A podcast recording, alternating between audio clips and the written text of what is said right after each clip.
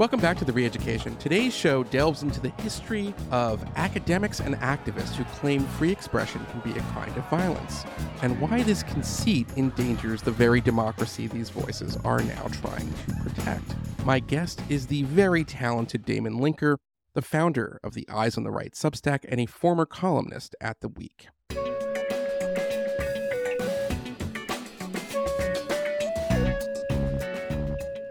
So this was never targeted at conservative Republicans.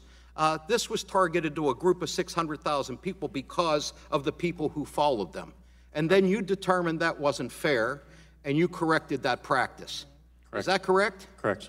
So just, just for the record, uh, since you've been singled out as a social media platform before this committee, uh, Twitter undertook no behavior to selectively censor conservative Republicans or conservative voices on your platform. Is that correct? Correct. Good. So let the record reflect that because that's the whole reason, supposedly, we're here. Because House Leader Kevin McCarthy wrote our chairman a letter and said, hey, this is going on and we think your committee should investigate it. And it's a load of crap.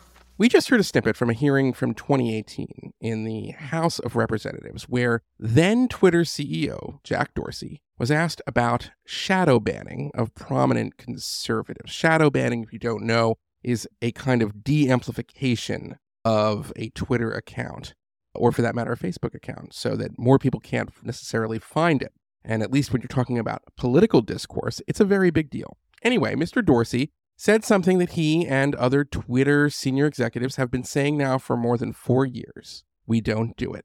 And when steps are taken to de amplify tweets, no political consideration is ever made. Well, folks, there's no nice way of saying it, but that is a lie. And that lie has just been exposed. This week, Bari Weiss, friend of the show, in the second installment of the Twitter Files, exposed how Twitter placed several prominent right of center accounts on blacklists aimed at restricting the reach of their tweets, even when it was unclear that they violated whatever rules it was that they were being blacklisted for. For example, Libs of TikTok had its account suspended time and again, even as moderators inside of Twitter said, at least in terms of these internal chats, that the proprietor of that account had not violated the company's hateful conduct policies and other sorts of things. Other accounts, such as the one belonging to Dan Bongino, a popular right wing talk show host and news personality, were placed on what are known as search ban lists. So if someone would search to find that account in Twitter, it really wouldn't show up. Pretty sneaky and devious stuff here. Now, we could do an entire show on the revelations thus far of the Twitter files, where Bari Weiss and Matt Taibbi were given access to internal Twitter files by the new CEO, Elon Musk. But in this show, I want to focus on a recent evolution at the social media companies to expand the wide range of speech that it has empowered itself to moderate online. Because this didn't just happen in a vacuum. Twitter, Facebook, and Google, the companies that own the digital town square today, were started by free speech enthusiasts. And yet, over time, the companies caved to an industry that considers unfettered speech to be a danger to the democracy they purport to defend. We've covered some of this before. Listen to my episode on Musk's takeover of Twitter, Freebird, and one of our first episodes on this, the topic of disinformation with the terrific Christine Rosen. And just to recap, Eli Lake of the Reeducation is not arguing that there should be no rules for moderating content. There is all kinds of speech that is illegal, such as incitement to violence, or not necessarily illegal, but certainly bad pornography, certainly child pornography, doxing individuals. There's all kinds of reasons to moderate speech. It's not a simple either or. However, it's gotten out of control. And also, as I think the Twitter files recent reporting has shown, it's also been biased. So the enforcement of the new rules has not been neutral, and there have been like a proliferation of new kinds of speech that would be moderated, including on the issues of misinformation and disinformation. But today we are focusing on a subset of this problem, which is the sort of new industry of academics and activists, and sadly, even journalists, who, as one of my mentors, Christopher Hitchens, would say, are fashioning a rod for their own backs, like the NBC disinformation team, and that they all seem to believe that there is a lot of online speech that's no different than violence. What happened in Colorado Springs this weekend is not senseless. People call it senseless violence. It's not. It was bound to happen. It's bound to happen in a world where our political leaders um, legitimize hate and violence, where too many faith leaders add to this message by marginalizing people in their congregations, and influencers are encouraging hate and active violence against our community. We saw it at Pulse six years ago. We saw it with that, with what's happening at Boston Children's Hospital, at Vanderbilt, and at Yale, and other healthcare facilities and clinics that are providing gender affirming care. Death threats against staff and promises of attacks on facilities are the norm now. We saw it at the Dono Shop in Tulsa, where just announcement of hosting a drag show led to um, violence from an arsonist. We see it when libs of TikTok advances hate and conspiracy theories and directs people to where LGBTQ people can be found and harmed. This stochastic terrorism, and if you don't know what that means, we're going to be talking about that. Um, it's real and it has real results, and we just saw what that looks like. So we just heard from Jean Marie Navetta the Director of Learning and Inclusion at PFLAG, which is an organization that supports the families of LGBTQI plus community. And she's reacting to the horror last month at Colorado Springs when a non binary gunman shot up a, and conducted a massacre at Club Q in that town of Colorado Springs, killing five people and injuring another 25. Terrible, terrible story. Now, at the end of her soliloquy, she mentions this idea oh. of, quote, stochastic terrorism, end quote. It's a fairly new concept, and it's generally meant to mean that the demonization of an individual or a group of, of people, usually on social media, will lead others who absorb this information to conduct violence against the target. This is distinct, I should say, from the idea of incitement, which has its own troubled history as a concept in liberal democracies. But this is a kind of a new thing, because in the case of incitement, the speaker has to literally call for violence or lay out a roadmap in that moment to conduct violence. The classic case here is what's known as the Brandenburg test. Brandenburg was a Ku Klux Klan leader, and ultimately the Supreme Court ruled that efforts to prosecute him for incitement of violence did not pass this sort of test that he had to do a lot of things in the moment to gin up a crowd to get them to have sort of blood in their eye and to gin them up and conduct violence. And it's a very important thing. It's a huge issue when it comes to First Amendment law and the concept of free speech. And we might do a Brandenburg episode later on, but I wanted to mention that that we're not talking about incitement. This is something different. So stochastic terrorism obviously is a lot murkier. So for example, Ms. Navetta claimed that the account Libs of TikTok is guilty of a kind of stochastic terrorism because that account features basically clips of other people on TikTok, usually spouting outrageous gender theories, often in the context of maybe teaching young children, and they exist. And it just sort of says, hey, look at this. And the argument is that this sort of thing would radicalize the shooter at Club Q. Another example, by the way, that she mentions later on is Matt Walsh, the Daily Caller host and journalist and, and, writer who made this What is a Woman documentary. And anyway, my point is whether you agree or you disagree with their tactics, this is a live debate in America right now when it comes to trans issues and gender ideology. And I'm going to get to this in a minute, but it's it's really hard to say that a Twitter account that just basically reposts TikTok videos that the users themselves put out in a public forum should be treated as if they were conducting a kind of basically incitement. And I should say that Ms. Navetta here is not alone, not by any stretch. She is expressing a new kind of consensus for the people entrusted with such nebulous concepts as online safety. Here is Alejandra Caraballo. She works at Harvard Law School's Cyber Law Clinic and recently told the Washington Post that Elon Musk's loosening of Twitter's content moderation policies is, quote, existentially dangerous for marginalized communities. It's like opening the gates of hell, end quote. And here's Juliette Kayyem, another Harvard professor and former assistant secretary at the Department of Homeland Security. And she told the Washington Post in a different piece, quote, the idea that there's no difference between online chatter and real world harm is disabused by a decade of research, end of quote. Okay. So, with all these experts assuring us that there are reams of studies and data that confirm their view that some online speech leads to violence, it's easy to just defer to the experts. I am not a social scientist. I don't have time to read through all these papers. I haven't done any research. Okay, fine. But at the same time, I would ask my audience please remember that we have been here before. Every now and again, you will find this, at least in sort of the modern American history, at least in, in other forms throughout American history, that there will be academics and activists, sometimes journalists too, sadly, that get together to blame some kind of mass media content or, or free expression in, for a rise in real world violence. And at least historically, and I would say currently too, these claims have been exposed as academic flim flam.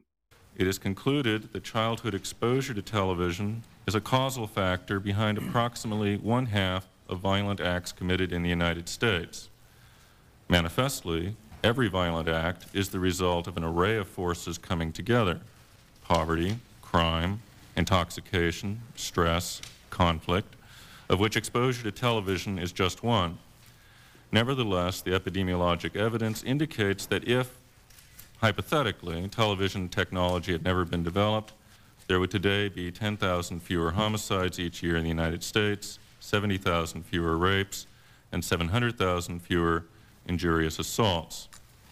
This is why a violence blocking system in all new television sets is such an excellent idea and why legislation should be passed to make it so. So, this guy who you just heard telling the U.S. Senate in 1993 that America's increase in violent crime was because of violence on television and claiming preposterously that had television never been introduced in America, there would be some sort of precipitous drop in crimes that you could quantify, is a largely forgotten academic by the name of Brandon Centerwall. And for a few years in like the 80s and the 90s, he was taken very seriously.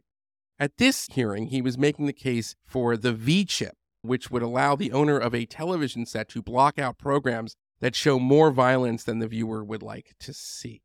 Anyway, he was testifying before a 1993 Senate hearing on violence in television, and it was his contention that the introduction of television into American life in the 1950s was responsible for rising crime rates in the 1970s and 80s. I am not making this up. Basically, saying that, eh, you know, kids who watched Howdy Doody or The Honeymooners or I Love Lucy, a number of them that would sort of factor into the whatever stew that made up their personality and mind, that by the time they become young men, usually it is men, they would become sociopaths, basically. Now, we all know that today this kind of research is clearly trash. And let me explain why Dr. Centerwall was totally wrong. The crime rate in America actually began declining at the time of this hearing. Maybe not 1993, but certainly throughout the 90s and it really didn't spike until 2020. So you had this long period where violent crime rates were going down. And yet, in the same period, movies, television, video games became even more violent. And I want to quote here former and future re education guest Nick Gillespie, who wrote back in 1996 for Reason Magazine. And I want to quote this The audience has a mind of its own. Individuals sitting in a theater or watching television or listening to a CD don't always see and hear things the way they are, quote, supposed to, end of quote. It's a really important point, but all of this idea that the culture or the, the content or something that's out there that is getting out to people, and we'll get to this in the current context, is turning people who would otherwise be, you know, peaceful citizens into walking time bombs. It almost relies on a, distorted notion of the tabula rasa concept, which John Locke used to explain how the human mind works, which sort of filled with experience and knowledge over time, but it's sort of saying that everybody out there, the masses, all these sort of like, you know, sponges with no ability to understand what they're listening to. And it sort of works the way, I don't know, advertisers believe that advertising always works on us. And it's just not true because how we consume culture, whether it's social media or video games or movies or television shows, is a lot more complicated. And the person who's consuming it has a role in all of this, and they're not just sort of a sponge that can be programmed. Okay, so this does bring things back to the present.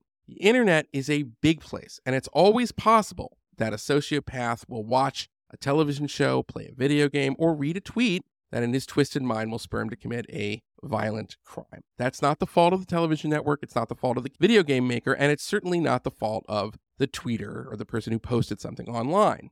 And as soon as we say that it is. As soon as we sort of elide this distinction between the thing in the culture and the, what the person who created it and what someone claims that they do with it, well, then you know what? Free speech is over because discourse in a democratic society depends on the distinction between words and violence. It's something that the content moderators just fired from Twitter have either never learned or are now simply ignoring. So we got to be vigilant here, folks. Because for those of us who believe that free speech is worth defending, we should know our enemies. Today, the censors do not come in the form of uptight scolds warning about the depravity of rap lyrics or the horror that awaits one who buys a copy of Hustler magazine. Today, the censors are among our most progressive and educated citizens. And in the name of protecting the most marginalized, they insist that legitimate debate be throttled or banned.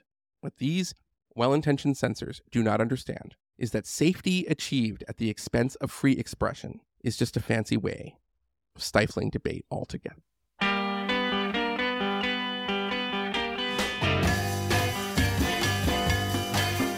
got something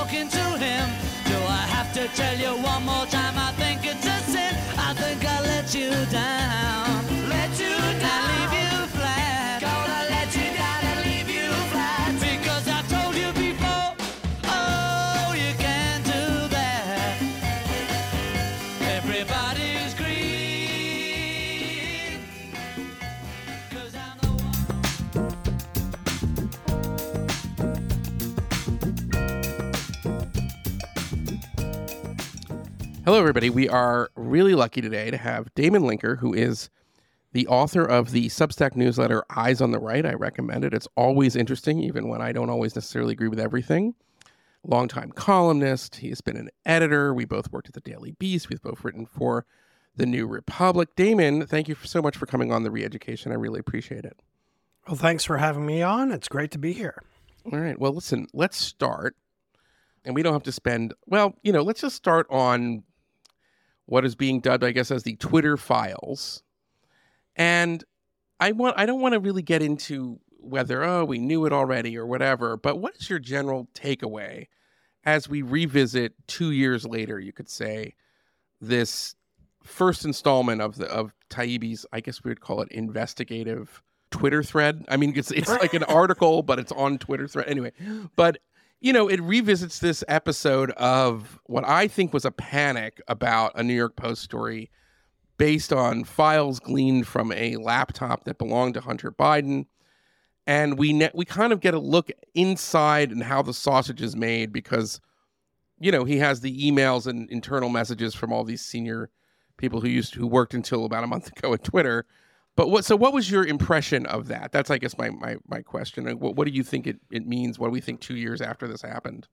Well, as is often the case with me, it's sort of a muddled response. I mean, Sure. uh, for one thing, I think the whole way, I mean, it's still ongoing, as you say, like there's more to come. And they've sort of, they sort of teased that it would be the, the next day because this all took place Friday evening, early evening.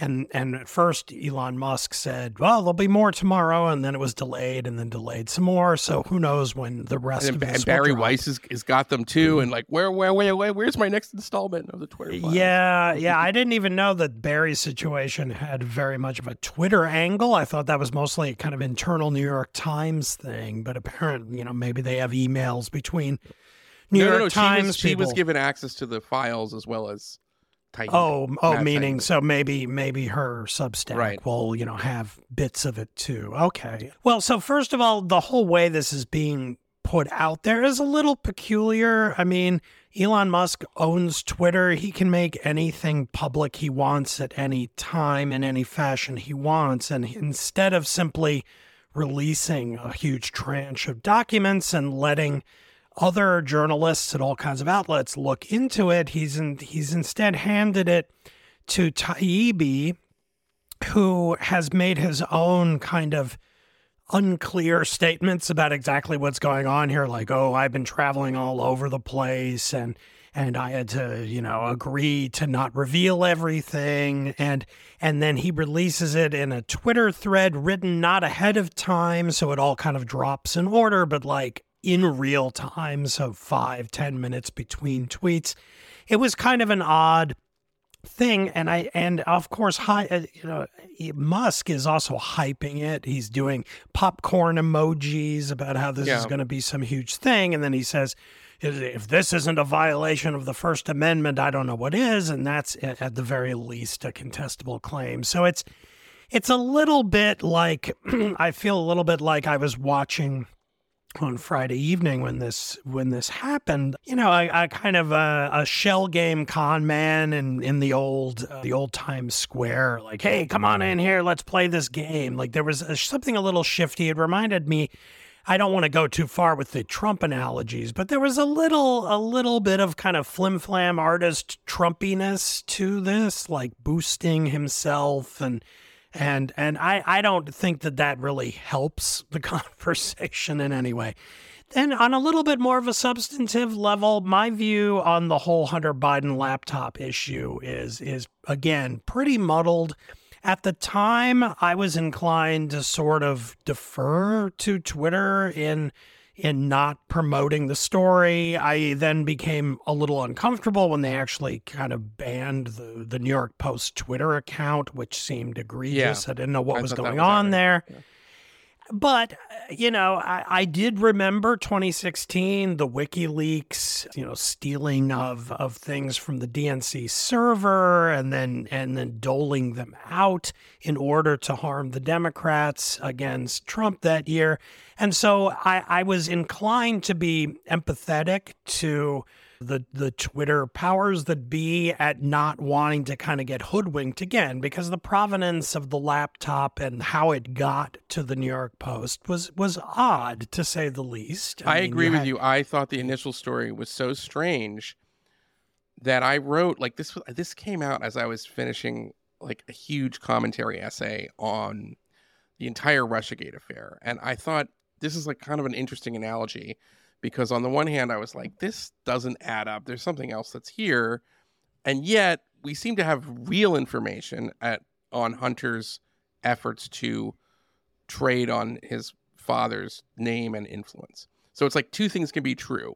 We're not being told the whole story. That's what I thought at the time of how this laptop came into the hands of the New York Post. Yet at the same time, what is revealed is is in my view wasn't like some political kill shot, but it was you know news and and and it should not have been suppressed. Or rather it should have been dealt with the way we've been dealing with this kind of thing since the founding of the republic which is that if you don't think that if you think there's something fishy about the story then write another story for another outlet explaining what you have a problem with it. But i didn't like the idea that a social media platform which is supposed to be like the town square was playing the role of a journalist or a publisher. That was the part of it that i was like this is we're crossing a line and on principle i'm against it. Yeah, I mean, I I'm, I have a lot of I, I agree with much of what you just said, and certainly kind of at the level of principle, I affirm the same kind of ideals of, of an open marketplace of ideas that that you do, and so it it did confuse me, rub me the wrong, wrong way, but again, like different aspects of it more so and less so than others once about two weeks had gone by and we started to hear, you know, it became clear, you know, not only what was in the piece, in the post, the reasoning it seemed behind the ban, I started to get more uncomfortable with it. And, and, you know, ever since then, I've thought, well, this seems like it went too far. This shouldn't have happened. and and and and Jack Dorsey, and that's the other interesting thing is that Jack Dorsey apologized for said it was a mistake. I was like, oh, that's interesting. But then we got this amazing thing in the in the, in the Twitter files in, in the in the reported tweet thread that he was on. I mean, this was going on under him at Twitter, which is like you know he was sort of I don't know iced out or something. Well, that's not always. I mean, that's not that surprising. I think in in you know knowing something about the way corporations, big companies tend to function, that it, it's not that unusual for like you know the head guy to sort of not be privy to even relatively big policy oriented stuff in the company because they're supposed to be kind of looking at the horizon, the big business picture, and guiding the company at that almost meta level. But given the in, incredible stakes of this issue, that it involved a presidential campaign and you know, the right and especially Trump, you know, tweeting about it himself all the time about this great, egregious, you know, transgression of norms. You'd think that, you know, within a couple of days he would have been looped in, or just if he's looking at Twitter, he would see it being talked about on the his own platform. Yeah, and he was I don't know. I mean, that was that was interesting. Now I want to but I want to kind of just peel back a little bit on this immediate issue because that's the first you uh, know, we, we we got the laptop story first. Okay. But like what happened to there's there's an, there's so many interesting threads behind it and that's what I wanted to explore with you, which is that first of all, there's been a lot of pressure since 2016 on the social media platforms to do the thing that I was so uncomfortable with them doing, which is to moderate more content, to be more vigilant against disinformation. And it's almost like and and there's an industry, it's like an academic field now that exists that deals with online disinformation and misinformation and they're you know it's affected government. There there are all kinds of it's a huge like network and there are journalists who cover all this stuff. And as somebody who is not in that world i want to say to them do you like understand the inherent problem of like choosing what is information and what is disinformation in real time and how this is you're inevitably setting yourself up to make this i mean the reason why a marketplace of ideas or a free speech model is attractive is not just because it's nice for everybody to have the right to say it it's because it we we we we avoid this problem of a nomenclatura or like a kind of body that then you know sifts through all of the information to see what is suitable for the public. And that the way that we handle that traditionally is that we have newspapers and magazines and networks, and they are private ent- entities and they make those decisions on their own. And you can get a second opinion if you'd like. And it's almost like this whole industry is is unaware of any of this or this dilemma. Am I am I am I missing something, mm. or is that? I mean, what do you think?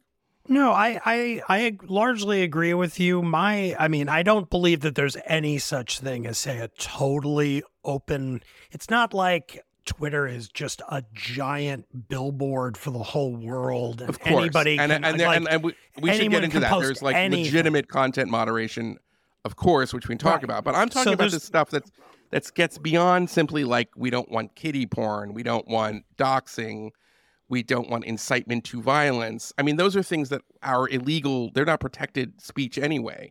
right. You know, No, eh, that's right. So what we're really debating is where, like, how broad of a spectrum of debate should be allowed to just happen and sort of sort itself out through the argument and debate about information. So how do you determine what's misinformation or disinformation?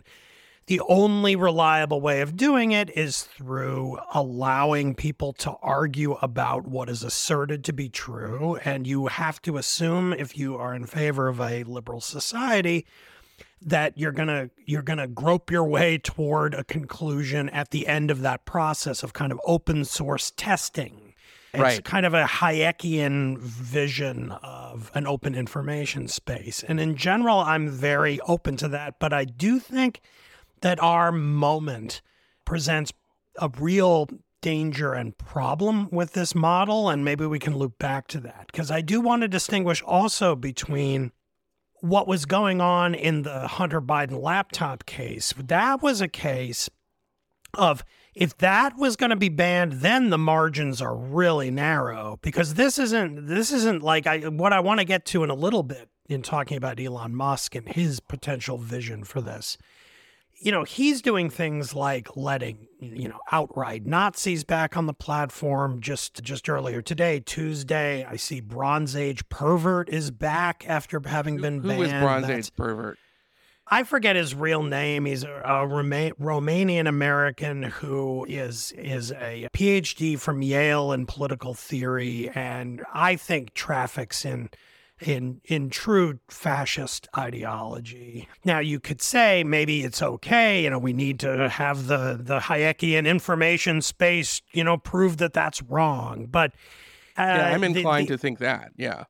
well, maybe. I mean that. I mean, we can talk about that aspect of it now too, and you can decide what we Okay. loop back to later. But one danger about some of these more extreme people on the platform who make arguments that are based very much in passion and emotion and often bigotry is that, especially in ideological terms, someone like this guy, Bronze Age pervert, who wrote a book called I forget what the it's Bronze Age Mindset, I think is the name, but is that the, the so network like, effect? Is he endorsing like Assyrian, like ancient Assyrian governance of like mountains of skulls Not for exactly. your enemies or something? Is that uh, like? Okay. No, well, not All right. exactly, but it's very, it's very Nietzschean, very much like he he refers to large segments of humanity as bug men who are like insects. All right. and- Yeah, he sounds and like a of- jerk.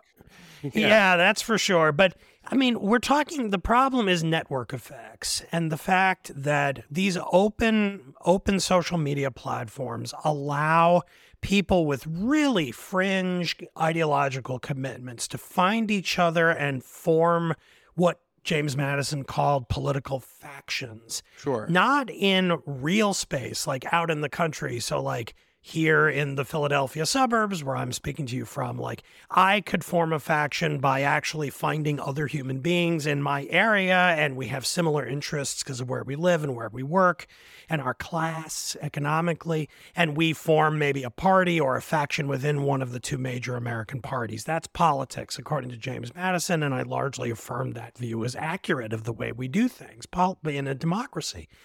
The problem is that with social media, if I'm a, a member of the KKK or neo Nazi, and who, how many of those people are there in my neighborhood here? Very, very few. Hard to find them.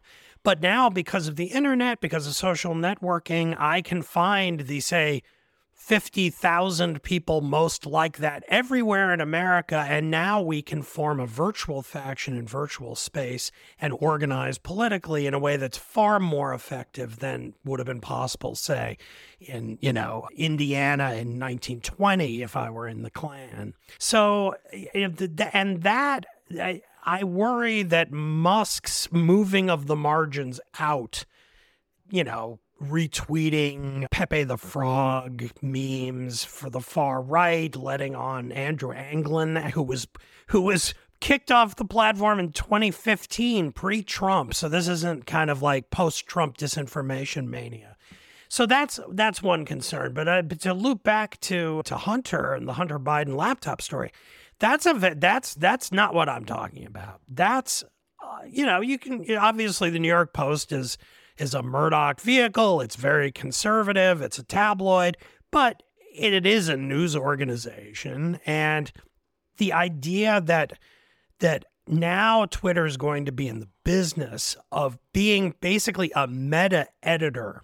So the New York Post has its own editors to decide what to put in its pages. But now Twitter is going to be on top of that and assess whether it will publish the story that the Post already published is turning Twitter into the equivalent of a gigantic magazine. Yes. And, and then who are the editors of this magazine? And that's the other thing, and it's and there- yeah. That's why I like the Twitter Files project because we finally get a, a peek into who the editors were and what what they were thinking.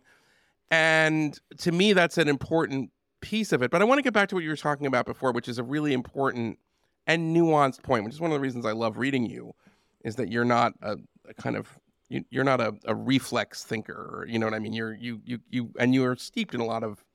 I mean, you have a PhD, so you you know a lot of this stuff in a deep level, and Well, that is this sort of network effect thing. And here's my question: All right, let's say you're right, and that there's going to be certain kinds of ideas that are so toxic that we ban them from open platforms like Twitter or Facebook or something like that. But we know that it doesn't mean that these people are not going to find each other. It just means we're going to find each other, and you might say in in in like the dirty sewer of the internet, like 8chan or 4chan or Mhm. Gab or some other thing.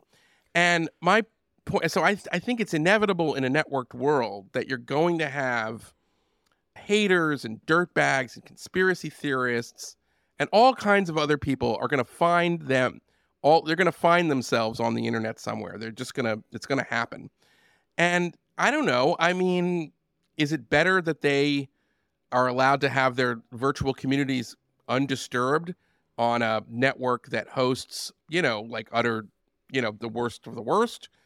Or is it better that they would they can maybe find each other, but they're going to be exposed to a lot of other Americans who find their views horrific, and also it's going to give us, those of us who, you know, the, the the majority of people who do not subscribe to these toxic ideas, some situational awareness as to like you know what these these guys are up to. Well, I mean that's a good argument. And my my case against it would be that you have to include an awareness or a concern about the viral potential also in addition to the network effects. So if if these people hang out in 4chan or 8chan, yeah, they'll find each other and they'll have their group and that speaks to the network effect point that I made earlier and that's not Right. great. But they're pretty much only going to be heard by each other. They don't have the opportunity in that kind of a forum to kind of make converts to the cause because the only people who are in that room with them are people who sought it out in the first place. Whereas if it's on Twitter or you know, you have different versions of this, say on YouTube, where like one video you watch leads you to another, and then they can get more extreme as you go along. But let's stick to, to the Twitter phenomenon of it. On Twitter, you have this huge mass audience of people all over the spectrum who believe all kinds of things. You, you, they, they don't necessarily all interact with each other. No, but I'm saying you have a other's tweets. potentially you could potentially Yeah, exactly, potentially you can hit- huge. you can hit pay dirt, right? Right. So, like, for instance, I, you know, one example from my own experience, like Darren Beattie, who worked for Trump and was fired because he had gone to uh, some kind of a gathering where there were there were people from VDare and so forth, and he's so he's pretty far right. He's another PhD. He instead of from a Bronze Age pervert, got his PhD at Yale. Beattie got his at Duke, uh, also in political philosophy. I've written about this strange back channel world between the alt right and political theory in a way that I find disturbing because that's what I studied too. But, you know, he and I occasionally do battle on Twitter a little bit. And like, you'd like to think if we're like good Millian liberals that like, you know, I would love this. I'm going to do battle with the Yeah, yeah. alt right guy and show all the people watching that he's wrong and I'm right. But the the way he typically will engage with me is I say a point in response to something he's asserted, and his response will be, "That's exactly what I'd expect from a low status individual like you, Damon. You're not fit to lick my shoes." And then All he right. gets a hundred people going, "Yeah, you showed him." And so nothing positive has come out of that exchange whatsoever, except that he maybe has gotten a few people who've never seen anyone react like that on Twitter. He didn't just say "f you" like a lot of people do, in you know, in your reply guys on Twitter. He actually like does respond, but it's a specific kind of insult that presupposes a kind of rank hierarchy. It attempts to dishonor my status and even calls me low status.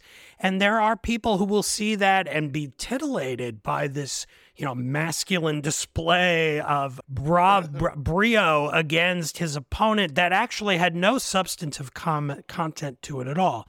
And so if you multiply that by thousands of Right. alt right type guys, it can act, I fear, as a kind of conversion mechanism to pr- to create more and more people on the further fringes.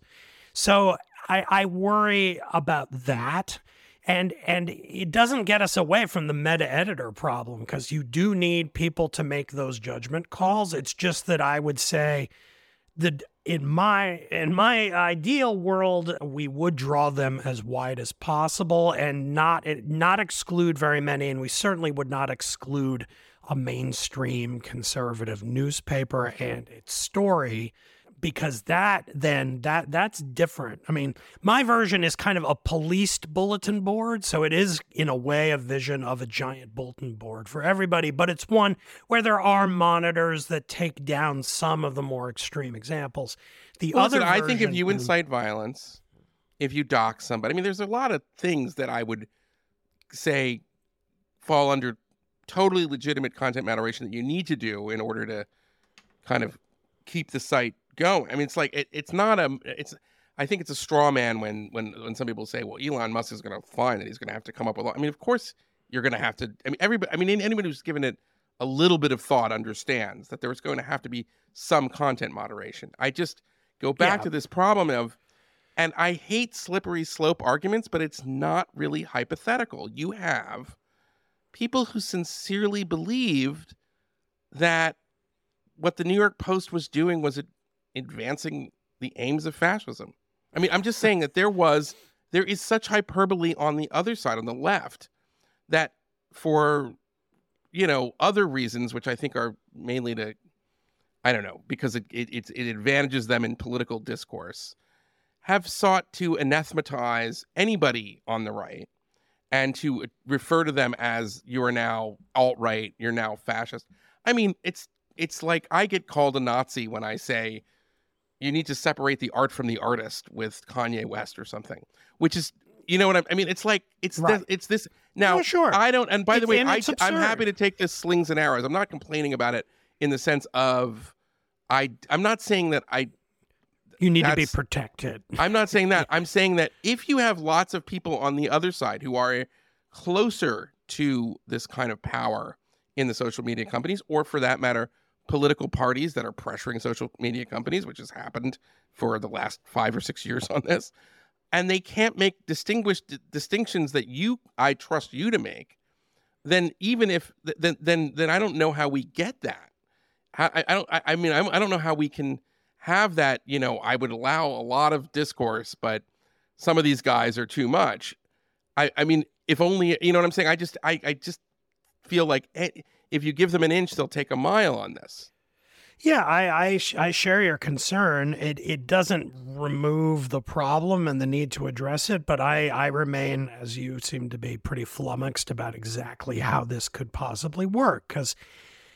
The whole move toward, again, I don't know, it's sometimes called misinformation, sometimes disinformation, but the whole, the Well, I, mean, I whole, love um, misinformation kind because of misinformation edifice- is true, but but but the context is wrong. I'm like, ugh, It's no, it's. I mean, this goes back a long malinformation is another one.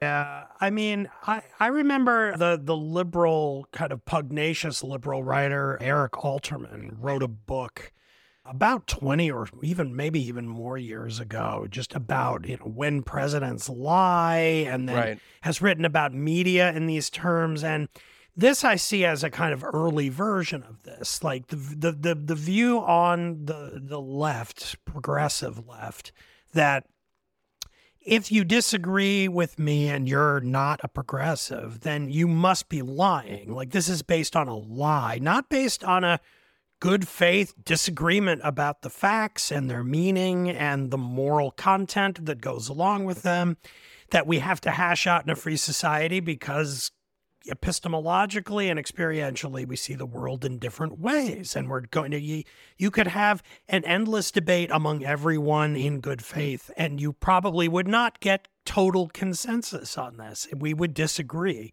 and that's okay but there is a tendency on you know among some on the left to presume that if we had free and open good faith debate we would all agree everyone would be progressives well, how could you not agree Well, uh, with so yeah, I'm glad you brought this up because this gets at something. Whereas 20 years ago, we both ran into this in journalism and so forth, and it was annoying. It was like, oh man, that's annoying. I wish you, I wish you, I wish you, I wish this wasn't. it. But it was fine because there, it was like it was before you had the power of constant of these concentrated social media companies and so forth. But now it's a really dangerous idea because there's a whole in- industry of these disinformation specialists. There are journalists like MSNBC's Ben Collins who are just disinformation reporters, and it seems like it's it's and there's there's no self awareness among the people in who were who were in charge of Twitter online safety and all these other Orwellian terms which make my skin crawl. That nobody has a monopoly on the truth, and that you that this makes us dumber, and that if you want to talk about disinformation, there's a lot of disinformation that has been put out into the internet in the name of combating disinformation, such as the notion that the Hunter Biden laptop was part of a Russian disinformation operation, which it wasn't but that was what we were told, and it was amplified over and again right before the election. Again, I am not arguing. That, right, and, like, and that wasn't, and and that Right. was. Yeah, and that wasn't done by just some ra- random Twitter rando. That No, was, it was was by- actually said by major national security specialists. over it on and over again and it was like and like there was and the fact that there's no self-awareness on it this does not lead me by the way to the and we should say this and i i know where you are on this. Trump the other day said let's suspend the constitution because of what we've learned about the twitter files. That is ridiculous and sinister and horrendous and it's absolutely crazy and terrible.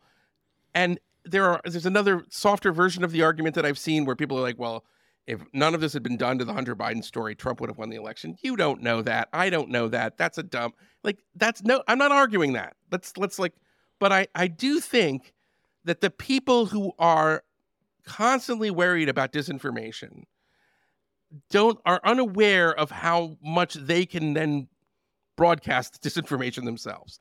And it would be funny if we weren't if it wasn't so real. You know what I mean? Like Yeah, well, I mean, it's one weird thing about our moment, and like we'll define our moment as beginning in, say, you know, late 2015 when Trump yeah, I think that's right. I surged to the head. that's like right. That, that's exactly from right. that Yeah. point on, we entered a weird hall of mirrors context where politics is is always operating on two levels. Now, there's a way in which maybe this is always true because courts sort of do that too. You know, you have Mhm. judicial review, so that's like you're Republicans, so you appoint conservatives to the court so that they'll then rule on the laws that you pass on the first Right, level. right, so right, there's the second order. But like this is a kind of epistemological second order politics where politics is both debates, say, in Congress over whether, you know, Biden can pass his big climate change bill or not. And and that's that's a first order debate.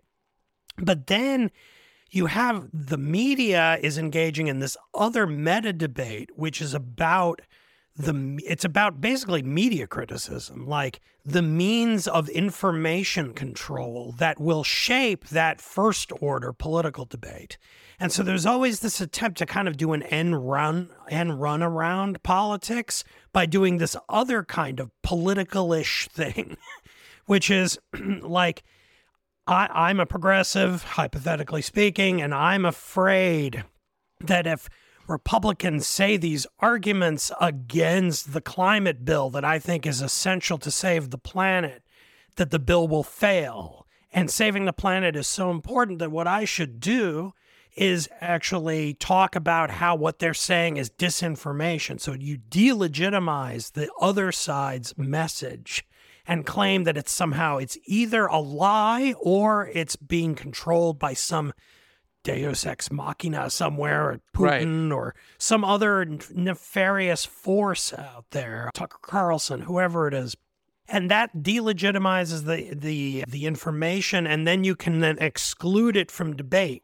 Which then, of course, if you could do that, would get mean that the only people making arguments about the climate bill are the people who favor the climate bill. And so therefore the climate bill will win. So that's like again like it's like doing second order politics in order to gain advantage in first order politics. And both sides do that to some extent. There I mean Well, the, the but right it seems like the left though has built-in advantages in ways that the because right of the really doesn't. institutional cultural institutions. Well, yeah, and I'm not. This is not an excuse, but I do want to kind of again get to something else here, which is related to this. And I want to just the way you described it is exactly right. I think, which is that it's like there there's the politics, and then there's the meta politics about what you should be allowed to say about something.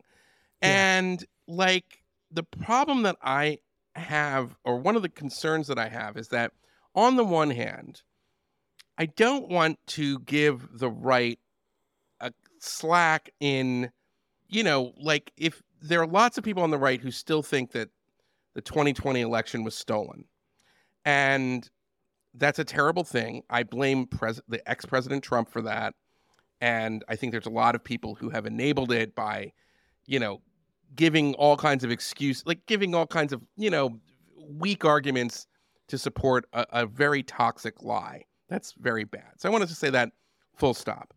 Yeah. On the but at the same time, if you're on the right and you've heard for two and a half years that the president and his inner circle were compromised by Russia, and then nothing comes out of it, and then you learn at, from, you know, the inspector general of the Justice Department and, uh, you know, coming out after this that the FBI was taking every imaginable shortcut in this investigation and that they had known because that all these other investigative leads, you know, had not had they they they could rule them out pretty much by the end of 2016, early 2017. And if you spend there's you can understand why somebody could be red pilled in a situation like that, saying, Why should I believe any of these institutions? And then the effect is that you have all these like, you know, high-minded conferences at Aspen and the Wilson Center and all these places saying, What do we do to restore trust in government. All these conservatives don't trust these institutions anymore, and it's really bad for the country. And I'm like, look in the damn mirror. Okay. So I don't want to get Trump off the hook or the right off the hook for this stuff. It's I'm not excusing it, but I'm saying part of this is that you are almost like you're making it easy for millions of Americans to just dismiss anything that these institutions say when these institutions themselves engage in what I think are deceptions and shortcuts, you know, because they think they sort of know better. It gets almost to that problem Leo Strauss talked about, which I'm sure you're aware of, of this noble lie. And that ultimately it becomes a problem because if you get caught in a noble lie, you know, even if you had the best of intentions, you lose credibility. And I don't, right. I struggle with how to sort that out. I'd love to hear how you approach this issue. Yeah, I mean, speaking of noble lies, I was going to transition to to Fauci because yeah, well, there's another one exactly. Said, right? Yeah, he actually said, like, I he didn't use the term, I don't think, but he effectively said, yeah, you know, when it comes to public health messaging, you got to just sort of sometimes stretch the truth because that's all people are going to understand, which is a version of justifying the noble lie. So, I mean, I I I share your concerns about a lot of that stuff. Uh, you know, I was I was writing three columns a week for the week through the whole Trump administration, and so I rode the waves yeah. of Russia stories. So like, oh my God, how bad could this be? You know, I read Josh Marshall back then, and Josh Marshall's like act, you know, p- putting all the dots together about putting all the dots together about. Uh, yeah, he, by the way, you know, he doesn't like give an inch person. today. He doesn't give an inch on it. No, he doesn't. He still thinks it's all true, and that you know, I guess it'll all get revealed in the end times. I don't know, but you know, so I rode that for a while and and thought it could be true. Wrote a few columns. I'm glad that I never like wrote a column where I fully took the deep dive into that stuff, but. But then I, you know, had myself disabused, so I know how absurd so many much of it turned out to be.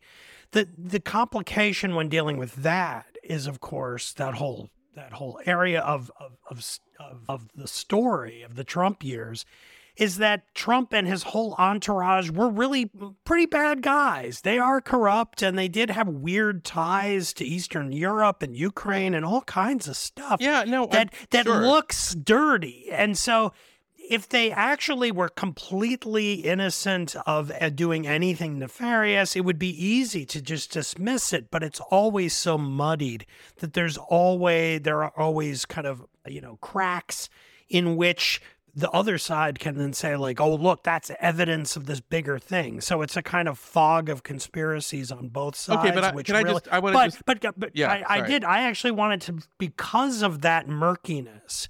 I wanted to point briefly to the COVID situation because that actually is a situation like I'm not sure what say the Twitter censorship question how that relates to the Russia business. Well, I can Trump. get I can get to that in a second. Yeah, but Okay, Right, but yeah. can, yeah, go back to that after. But the the issue about COVID and you know whether people should be banned for questioning the efficacy of vaccines and so forth, that's an area where I think probably uh, you know Musk is right to say those Yeah. people can come back because you know, I, I'm not as harsh on Fauci as a lot of people. I'm fully vaxxed. I'll keep taking these boosters that don't do as much as we wished they did.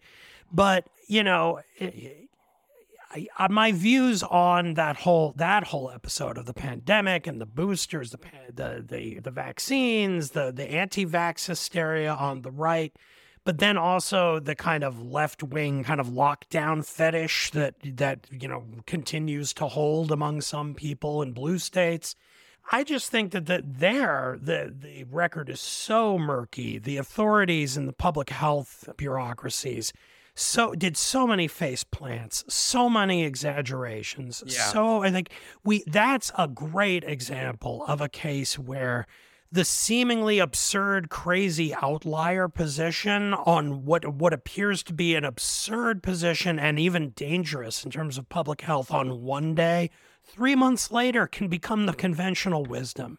And the old that's where we need the Hayekian information space to allow the people who sound like nutballs to like put their theory forward and have it be looked at and investigated and that I mean there are reasons why sometimes the nutcases on Twitter were more right than Fauci in the end, whether it's about masks or or various treatment regimens for different things.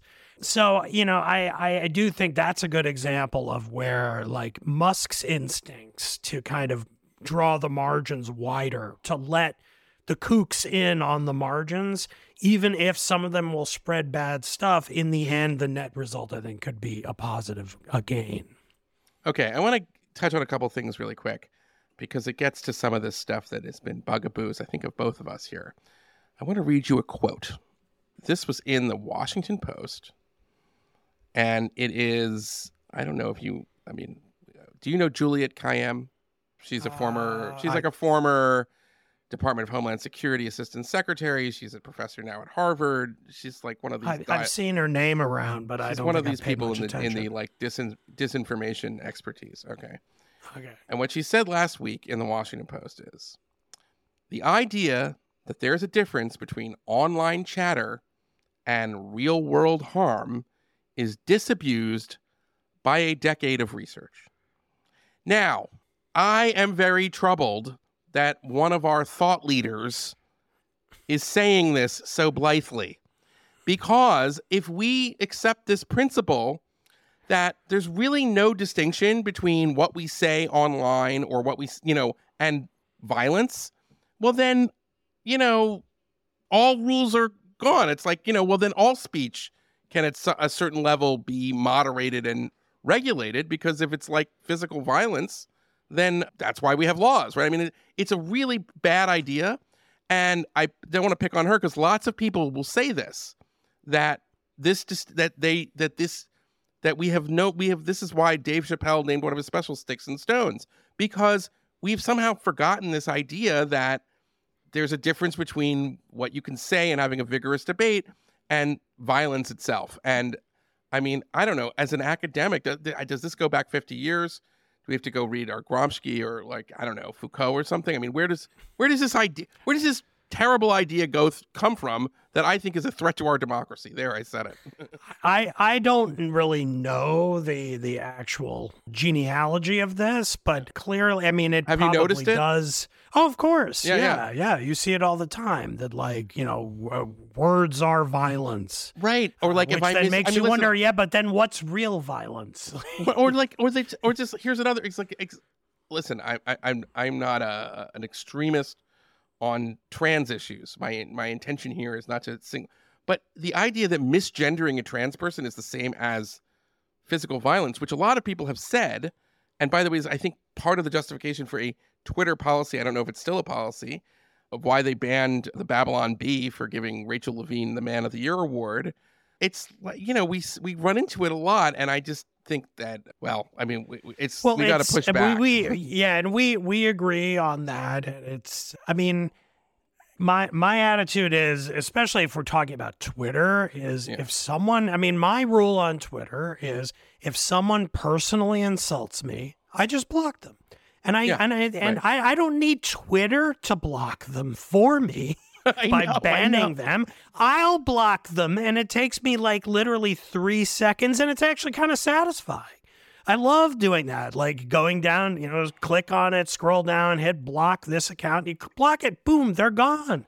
It's like you've you banished them to outer darkness. I mean, that's it's it can be a pain in the ass. Like you know, you and I were sort of debating the Hunter Biden laptop thing and the Twitter files yesterday, and there's still a, a thread between the two of us going with like hundreds of people. I Yeah. think I've been very much ratioed by the right by now on that. Well, I've been And- and so- ratioed. I mean, there have been people who've been ratioed me on the left too, so we were both getting Yeah, it. I know, I know, and I get ratioed on the left on other issues. Yeah, so like right. it happens, but and and they can be just as nasty as the right. By the way, they do tend to be a little different. Have you noticed that? I I find that.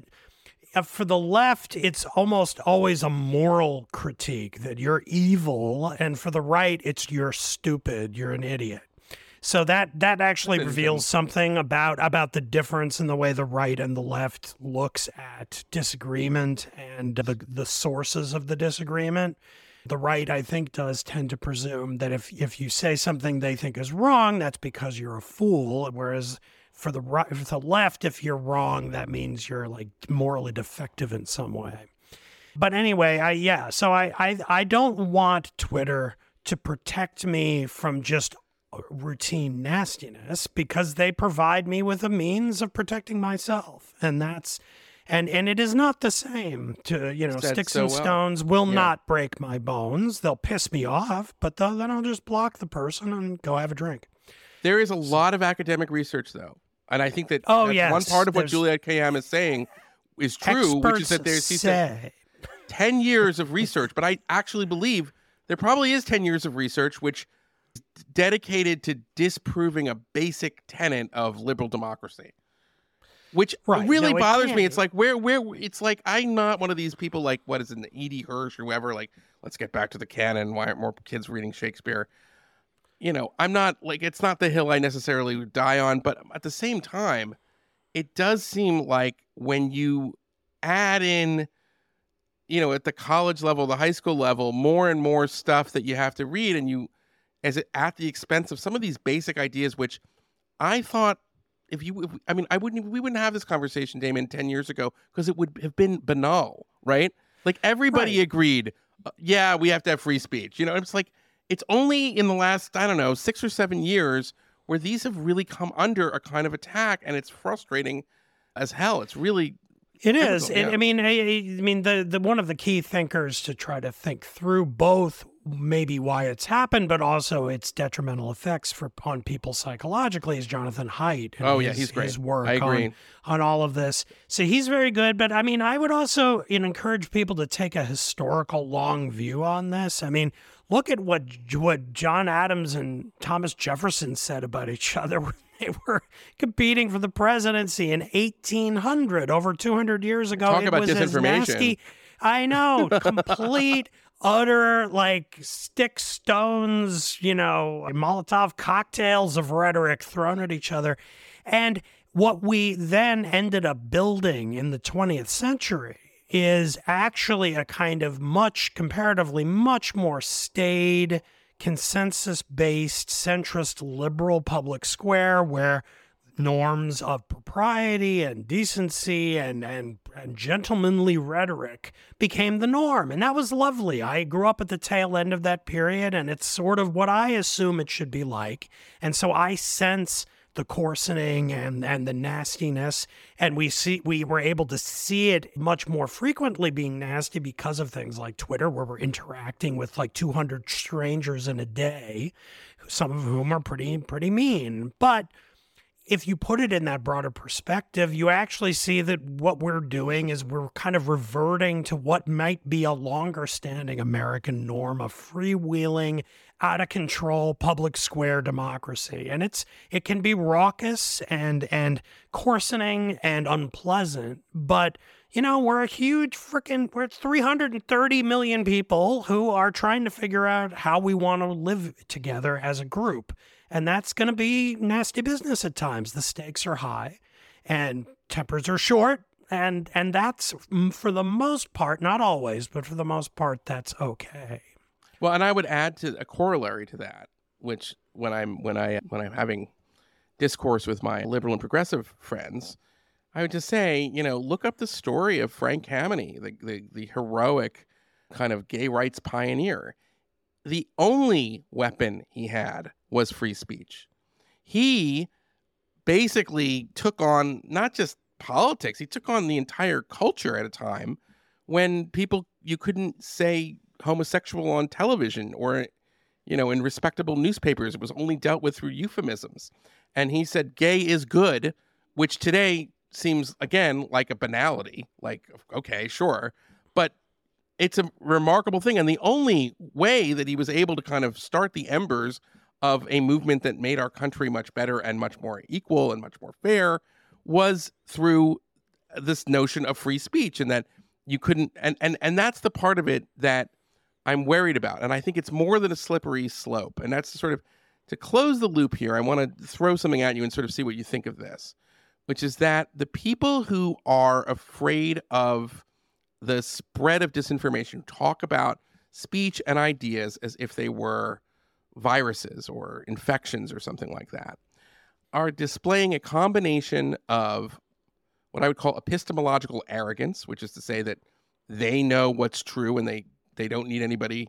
They never would test that, but also a kind of lack of epist- lack of confidence in that they're they're afraid that anyone who gets exposed to the wrong thing could be lost forever, and you know that's why I in even though there are things about Musk that frustrate me and I think he's made mistakes like this thing with the you can purchase your blue check terrible idea. We've already seen that. But I'm rooting for this to succeed because if it does succeed then we will have an actual example of a social media network that allows far more speech and even dangerous speech and we all survived. Does that make sense Yeah, it does. I still worry about what I talked about earlier about the yeah no that's a fact glad that's why I'm with so glad you came on yeah But in general, at the level of principle and ideal, I think we're on the same page here. I do think that we need, ideally, we could have an open, freewheeling forum for public debate in which we can kind of collectively make our way through the world while giving people, you know, the benefit of the doubt that they're capable of making decisions about what's right, wrong, good and bad, and and true and false as well. I mean, I one one thing that you said that I really liked that I've tried to make as a point on various occasions is this issue about a lack of confidence. Yeah. It is true, and you could accuse me of maybe saying it because of my fear of, you know, Nazis getting recruits online, but if you bracket that for a second, the general idea like i think a lot of what we've seen on the the, the left basically center left since say 2016 hillary clinton's defeat to donald trump has been a function of a kind of shell shock on the center Mm. left a, a fear that somehow we we we can't win right fairly. right It right just right right. doesn't like th- there's a lack of confidence that if you have an open marketplace of ideas, that liberalism will actually be victorious, that it actually might lose to illiberal currents. If if maybe only conservative currents, because you know on the left they they can't get quite straight, you know, what's fascism and what's kind of standard conservatism. And there's some debate about that with constant overreaching and portraying people who are just merely conservative as being fascist. So you know, I do think that that a lot of the overreacting, the the knee jerk tendency to like say, you know, oh, you said something mean about me. You're, you know, you're you you should be banned. You can't say that. I'm going to call the authorities and send you to detention. That f- follows, I think, a lot from a kind of insecurity that like we're we can't win this if we just debate the right straight on. Not many people on the left will admit this, but I do think psychologically speaking, it explains some of the kind of hysterical fear that you hear. It's it's that if you if you put Donald Trump and Hillary Clinton on a stage and we on the left watch that and are like, of course Hillary Clinton won. She's going to win 70-30 in this election on in November 2016. And then in a, and then actually Donald Trump is the winner? How could that possibly be? She was so obviously right. She was so obviously Well, better. I He mean, was so obviously terrible. So, And, hold on, and so you- that yeah. is a- yeah. So I, I want want to I get. think I you're get exactly you, right You, you hit on something. Do you think I, it's a you got to be very tricky and nuanced on this because uh, it's not tricky, but you have to be. There's a nuanced point to make, which is to say, what the Russians did in 2016 with the, especially the hack of the DNC emails, and then putting them online through WikiLeaks, but also the front DC leaks, was was a was was a really bad bit of political warfare and dirty tricks that I you know that that we have to guard against. Okay.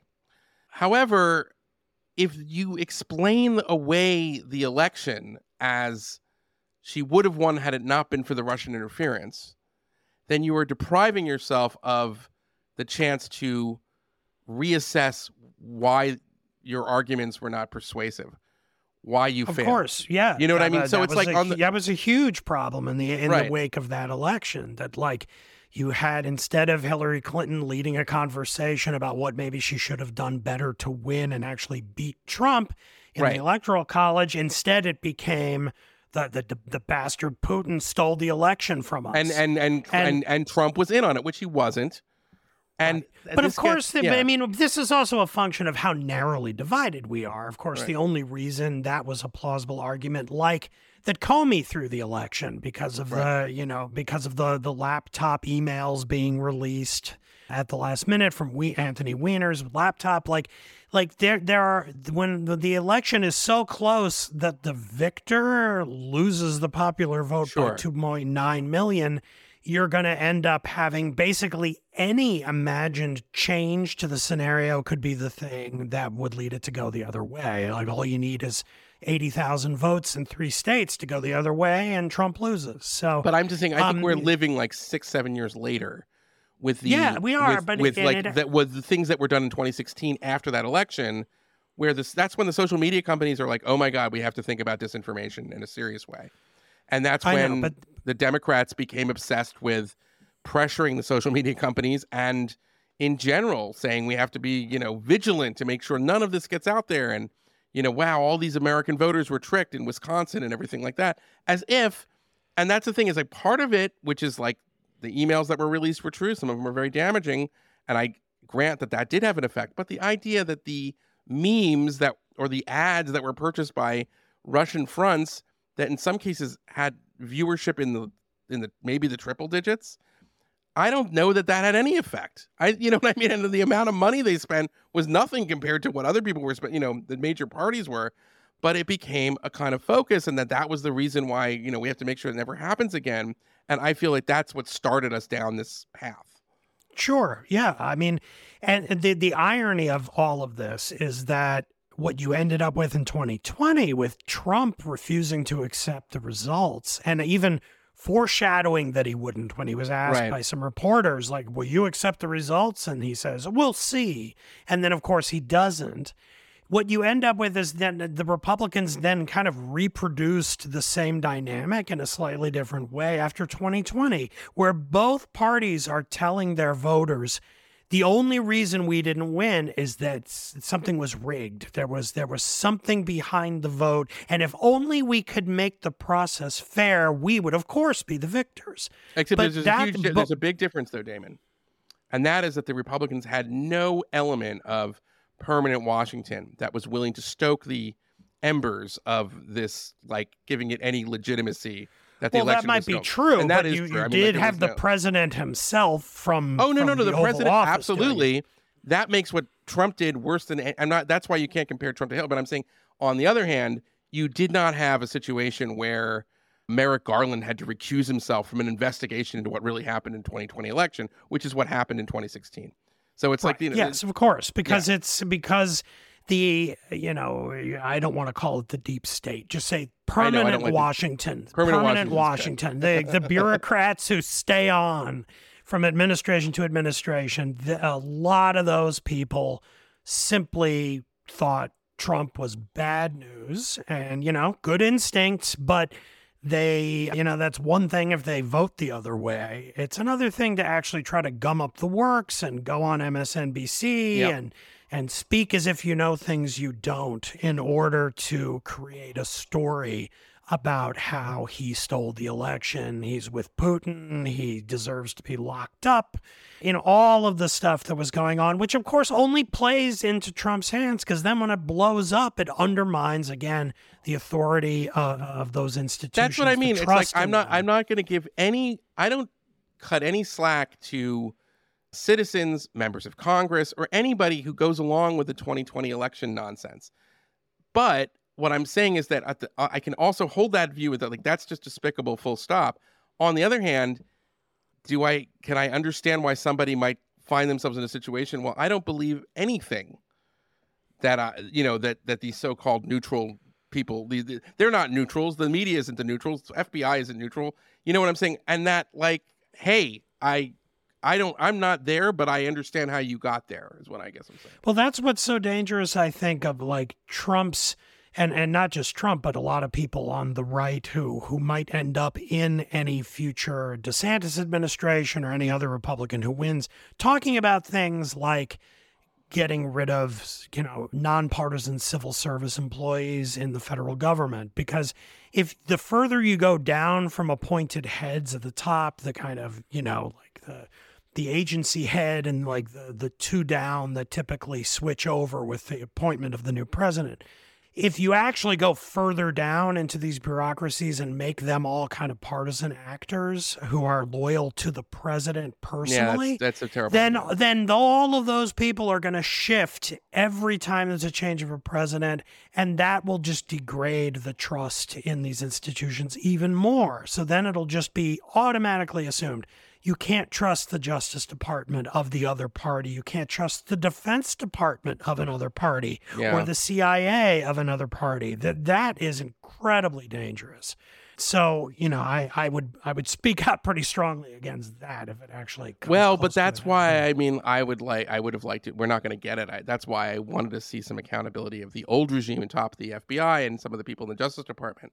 Like for me I just think that to take one example Andrew Weissmann who was one of the deputies to Robert Mueller who reveals himself every time he's on MSNBC to be a rabid partisan is doing us no favors by continuing to feed his own ego and to be this kind of resistance hero because you know it's just a constant reminder that the people who were investigating Trump for you know the first half of his administration were you know democratic partisans i mean and that's the and then you know that's the part of it that's so frustrating to me because i don't i agree with you we we, we have to have faith in these institutions but it starts with a little accountability Yeah, I agree. It's it's a big problem. We we are living in an era where well, I mean, it's a version of what I said earlier about, about Yeah. epistemology or knowledge that that a lot of people on the center left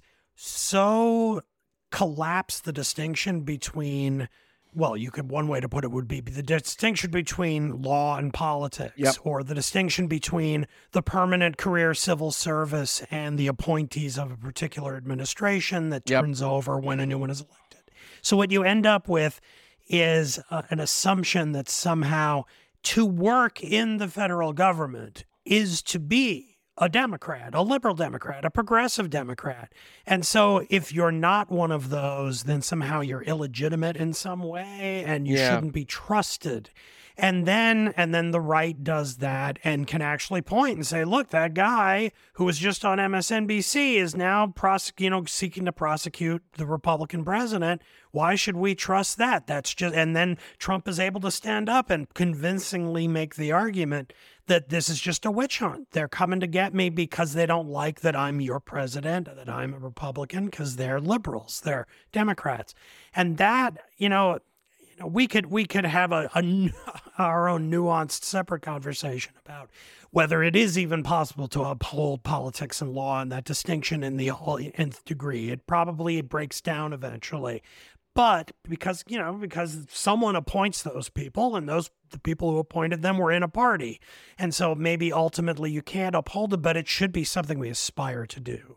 We should try to do it. We should we should tell civil servants like, look, you want to serve your country, don't go on M- MSNBC. Don't Yeah. you can't have a book deal for five years after you leave your position.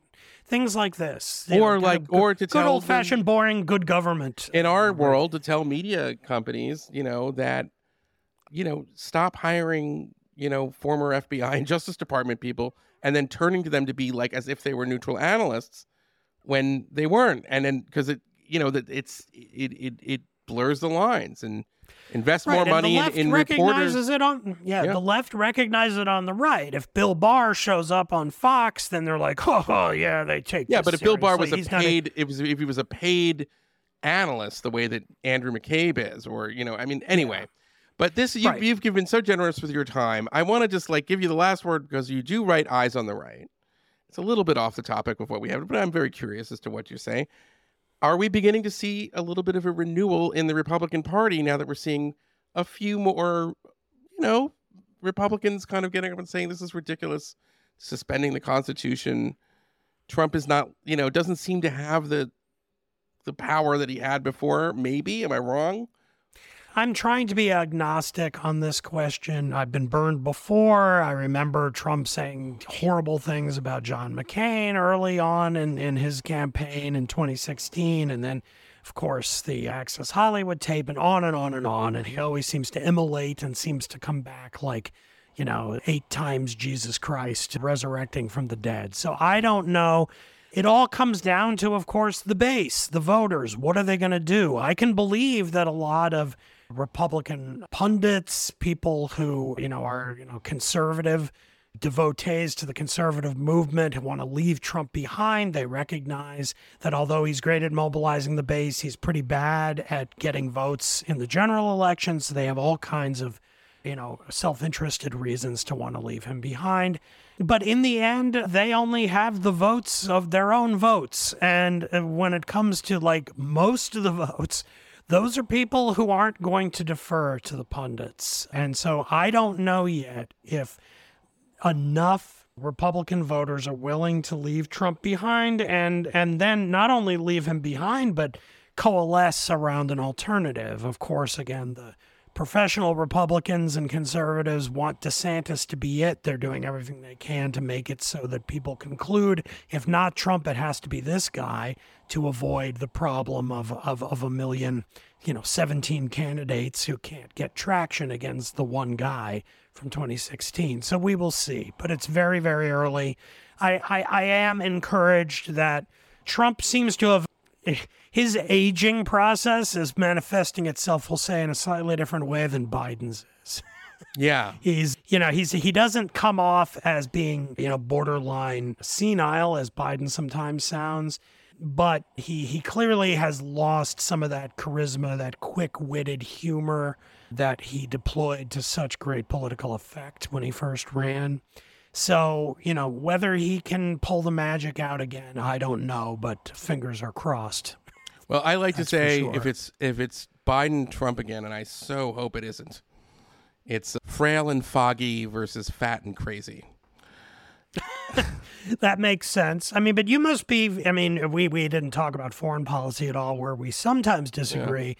But you must be very pleased with Biden for Ukraine. Uh, for you, no, no, no. I, for Ukraine, absolutely, I am. And as I am, we're we're more, I think, on the same side. Uh, that's right. You know, this was Then- such then a we did. Conversation where we kind of largely agreed.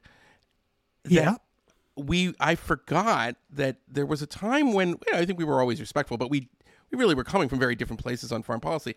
Part of that I think is reflecting the fact that I have become I'm still would call myself a hawk, I guess, but I've become much more concerned about some of these issues. I mean, I've as I've been writing a lot for commentary on the FBI, I'm much more of a skeptic there. So I think I've become I don't know, maybe more libertarian as I've aged on some of these things. Oh, we could give you a, a- guest spot at the Quincy no, Institute. no, no, no. Not just There's a kidding. difference between libertarianism and then appeasement. So yeah no I, I i i mean it all for me it all comes down to i just di- i did not agree with how we fought the war on terror and so the wars that were connected to that it was very skeptical of but i'm an old cold warrior and was I was on board with our approach on Ukraine from the beginning, and I'm very concerned about China. Well, I think yeah, and that we agree. um, I mean, and I think I agree. I mean, it's not like I was enthusiastic on the war on terror.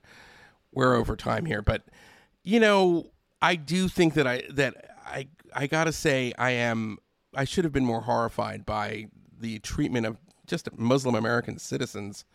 The domestic side of it is the part of it that I think is really anyway. But let me thank you, uh, Damon Linker. This was a lo- was a long conversation, but I think well worth it.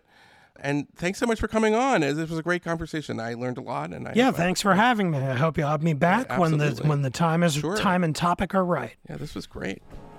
This has been The Reeducation with Eli Lake, a nebulous production. Please find us wherever you find your podcasts. And if you are listening on Apple Podcasts, please leave a five star review. It helps other people find the show and makes us feel really good about what we're doing.